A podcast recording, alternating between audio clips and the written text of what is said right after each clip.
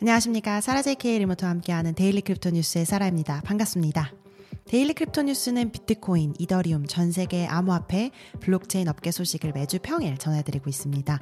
1월 24일 수요일 에피소드 시작합니다. 모듈형 IBC 기반 네트워킹 프로토콜인 폴리머랩스가 블록체인 캐피털 메이븐 11 디스트리뷰티드 글로벌이 공동 주도한 2,300만 달러 규모의 시리즈 A 투자를 유치했습니다.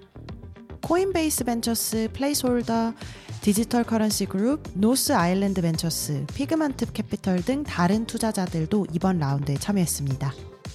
폴리머는 코스모스 SDK의 IBC 프로토콜, 그 다음에 OP 스택의 결제 기능, 아이겐 레이어의 데이터 가용성 layer를 사용하는 모듈형 layer 2 네트워크라고 설명할 수 있습니다. IBC는 Inter Blockchain Communication Protocol이라는 블록체인 간의 통신 프로토콜로 알려져 있습니다. 블록체인을 보시면 우리가 알고 있는 비트코인, 이더리움, 뭐 솔라나, 카다노 이런 블록체인들이 있는데요. 소위 layer 1이라고 불리는 블록체인들이 있죠. 코스모스도 이 중에 하나입니다. 근데 다양한 블록체인이 있다 보니까 여러 블록체인 네트워크들을 왔다 갔다 하는 interoperability, 상호 운용성이 강조가 되고 있는데요. 이 interoperability를 실현하기 위해서 여러 블록체인들이 지금 경쟁을 하고 있습니다. 코스모스에는 블록을 생성하고 수행하기 위한 세 가지 layer가 있는데 첫 번째는 application layer. 이거는 데이터 패킷을 어떻게 정의를 하느냐에 관한 layer이고 두 번째는 transport. 다른 체인의 상태를 앱과 앱 간의 소통 그리고 데이터 패킷으로 변환을 하는 layer라고 할 수 있고요. 세 번째로 state. 블록체인에서 어떻게 서로의 상태를 인지하는가에 대한 layer 이렇게 세 가지가 있습니다. 이 각 layer를 운용하는 데 있어서 얼마나 효율적이고 정확하고 보안을 강화하면서 운영을 할 수 있느냐에 관련된 것들이 이 interoperability를 강조할 수 있는 기술이라고 할 수 있는데요. 조금은 어려운 개념이긴 하지만 layer 1 블록체인에서는 이런 경쟁들이 일어나고 있습니다. 어쨌거나 블록체인 앱들을 만들려고 하면 layer 1 블록체인을 이용하게 되니까요. layer 1에서는 기본적으로 블록체인 네트워크의 코어 기술들을 개발하는 일들을 하는데 지금 코스모스에서 이 경쟁에 앞서기 위해서 노력을 하고 있는 거죠. 궁극적으로 폴리머 팀은 IBC가 미래의 블록체인 애플리케이션이 통신하는 방식으로 널리 채택되는 표준, 그 중에서도 interoperability의 표준이 되기를 희망하는 거죠. 이번 펀딩 라운드를 통해서 팀은 메인넷 출시에 조금 더 가까워질 수 있을 것으로 보입니다. 기술적인 부분도 굉장히 블록체인 업계에서 중요한 부분이기 때문에 오늘 조금 간단하게 다뤄봤는데요. 더 궁금하신 부분 분들이 있을 것 같아서 폴리머랩스에서 적은 modular 상호 운용성에 관련된 글을 하나 추가를 해두었습니다. 에피소드 소개란에서 확인해 보시고요. 미국의 금융산업 규제 당국 Financial Industry Regulatory Authority FINRA라고도 하는데요. 이 당국에서 기업의 암호화폐 커뮤니케이션을 검토한 결과 약 70%가 특정 투자자 보호 지침을 위반할 가능성이 있는 것으로 나타났습니다. 70%네요. 2022년 11월에 시작된 이 분석은 허위, 과장, 약속, 그리고 부당하거나 오해의 소지가 있는 주장을 금지하는 규정인데요. 피누라 규정 2210을 기업들이 어떻게 준수하고 있는지에 초점을 맞췄습니다. 이 규정은 투자자들이 투자자들을 오도할 수 있는 사실의 누락도 금지를 하고 있는데요.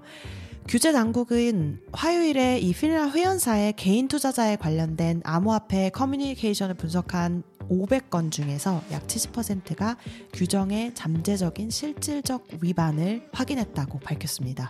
이런 위반 사항에는 회사가 그 회사를 통해서 제공하는 암호화폐와 계열사 또는 제3자를 통해 제공하는 암호화폐를 구분하지 않는 것이 포함된다고 했는데요.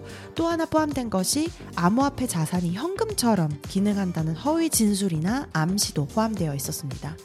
필라의 회원가입 신청 프로그램 MAP는 미국 증권거래위원회 SEC의 지침을 따라가는데요. 회사가 제안한 암호화폐 자산 증권의 사업 부문을 이 SEC의 지침에 따라서 평가를 합니다.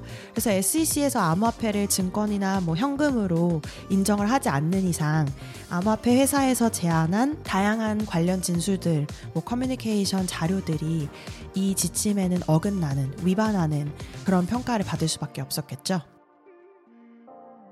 암호화폐 관련 인사이트를 전해주는 솔직한 트윗으로 유명한 펑크6529라는 트위터 계정에 트윗을 한번 가져와 봤습니다. 어, 암호화폐 업계에서 일하시는 분이라면 이 6529의 트윗을 많이 보고 계실 텐데 거의 10년 이상 이 업계에서 커리어를 쌓으면서 어, 굉장한 인사이트를 가지고 있는 분이고 얼굴을 공개하지 않는 걸로 또 유명합니다. 암호화폐 분야에서 이 트윗에서는 암호화폐 산업에서 커리어를 쌓는 것 그리고 왜 이 업계에 남아 있냐 그리고 암호화폐 산업이 어떻게 될 것 같냐 이런 전망들을 다양하게 다루고 있습니다. 암호화폐 분야에서 경력을 쌓는 것을 고려하는 이유는 어, 6529가 이렇게 정의를 해봤습니다. 첫 번째로는 암호화폐 산업이 중요한 분야라고 생각하기 때문에 그 다음에 두 번째는 앞으로 이 분야의 중요성이 더 커질 것이라고 믿기 때문에 그 다음에 세 번째는 암호화폐 산업에서 대표하는 철학 그리고 개념 이런 이데올로기적인 부분을 믿기 때문에 사실 저도 이 부분이 굉장히 와닿, 와닿았는데요. 제가 며칠 전 다른 채널에서 이제 인터뷰를 한번 했었는데 어, 곧 그 영상도 공개를 해드리도록 하겠습니다. 근데 그 영상에서 저도 이런 질문을 받았었거든요. 왜 이 업계에서 일을 하냐. 저도 이 세 가지가 굉장히 중요한 포인트, 중요하고 필수적인 포인트라고 생각합니다. 물론 이제 다른 분야들도 굉장히 다 중요하겠지만 이데올로기적인 부분에서 철학적인 부분에서 이 암호화폐 산업이 대표하는 바를 어, 이해하고 또 믿는다는 것. 그 부분이 굉장히 중요한 것 같습니다. 6259 이분은요, NFT 컬렉션, 메타버스, 블록체인 스타트업 투자 등 다양한 일을 하고 있는데, 이 회사에서는 약 25명의 팀 멤버가 고용되어 있습니다. 근데 여기에서 이제 트윗에서도 이야기를 했었는데, 굉장히 재미있는 부분이 이 25명을 고용했을 때 어떻게 고용을 했었냐, 어, 그 기록을 한번 남겨놨던 것 같습니다. 3명은 25명 중에 3명은 이전부터 알고 지내던 친구였고, 그 다음에 22명은 인터넷상에서 밈, 뭐 PFP로 친해진 사람들이었고, 그러니까 실제로는 만나보지 않은 사람이었을 수도 있는 거죠. 그 다음에 링크드인의 구인 광고를 통해서 구한 사람은 0명이었다고 합니다. 어, 예전에도 한번 말씀드렸을 텐데, 암호화폐 업계에서 일을 구한다는 것, 커리어를 시작한다는 것은 사실 어, 기존에 우리가 알고 있는 다른 산업들에서 커리어를 쌓는 것과는 굉장히 다릅니다. 뭐 특정 교육이나 뭐 자격증, 어떤 코스 이런 것들을 특별히 사람들이 신경 쓰지도 않고 플러스 마이너스 요소가 되지도 않습니다. 그래서 이러한 스펙보다 소위 스펙보다 더 중요한 것은 이 분야에 관심이 있느냐, 이 분야에서 무슨 어떤 일을 해 보았느냐 이게 사실 중요할 것 같은데요. 일이라는 게 경력적인 일도 물론 중요하지만 이 산업에서 일어나는 일들을 얼 마나 직접 해봤느냐를 더 중요하게 여기는 것 같습니다. 물론 이제 모든 사람이 다 개발자가 아니기 때문에 개발을 해봤느냐 이런 문제라기보다는 이 업계에서 일어나는 일들을 자신만의 방식으로 어떻게 참여를 해왔느냐가 굉장히 중요한 것 같습니다. 이 부분에 대해서 이 6529 트위터 계정에서 굉장히 잘 글을 쓴 것 같은데요. 어, 여기에서는 세 단어를 통해서 표현을 하고 있습니다. 바로 read, write, do 이렇게 세 가지를 강조를 했는데요. 먼저 read는 당연히 공부를 하고 여러 가지 리서치를 하고 여러 가지 자료들을 또 읽어보고 이런 것들을 의미를 하겠죠. 그 다음에 write 공부를 한 것에 대해서 다시 되새김질하고 또 커뮤니케이션을 하게끔 글을 써보라는 거죠. 그 다음에 do 다른 사람들과 소통을 하면서 비판도 받고 실제로 실천도 해보고 내가 이제 할 수 있는 것, 내가 배운 거를 통해서 할 수 있는 것들을 해보는 것. 이렇게 세 가지를 꼭 해봐야지 커리어를 시작해 볼 수 있다. 이렇게 이야기를 하고 있는데요. 사실 이게 단순하게 커리어상의 문제가 아니라 웹3에서 할 수 있는 것 세 가지를 강조하는 것과도 align이 되어 있는 것 같다고 보는데요. 웹3가 웹2와 비교했을 때 다른 점은 read, write 다음에 own까지 가능한 거였잖아요. 그러니까 내가 내 데이터를 읽고 쓰고 그 다음에 소유할 수 있고 근데 이 소유를 하는 과정에서 내가 내 데이터를 관리하고 내가 내 데이터에 대한 주도권을 갖고 있는 거거든요. 근데 이제 주도 그거와 마찬가지라고 생각을 합니다.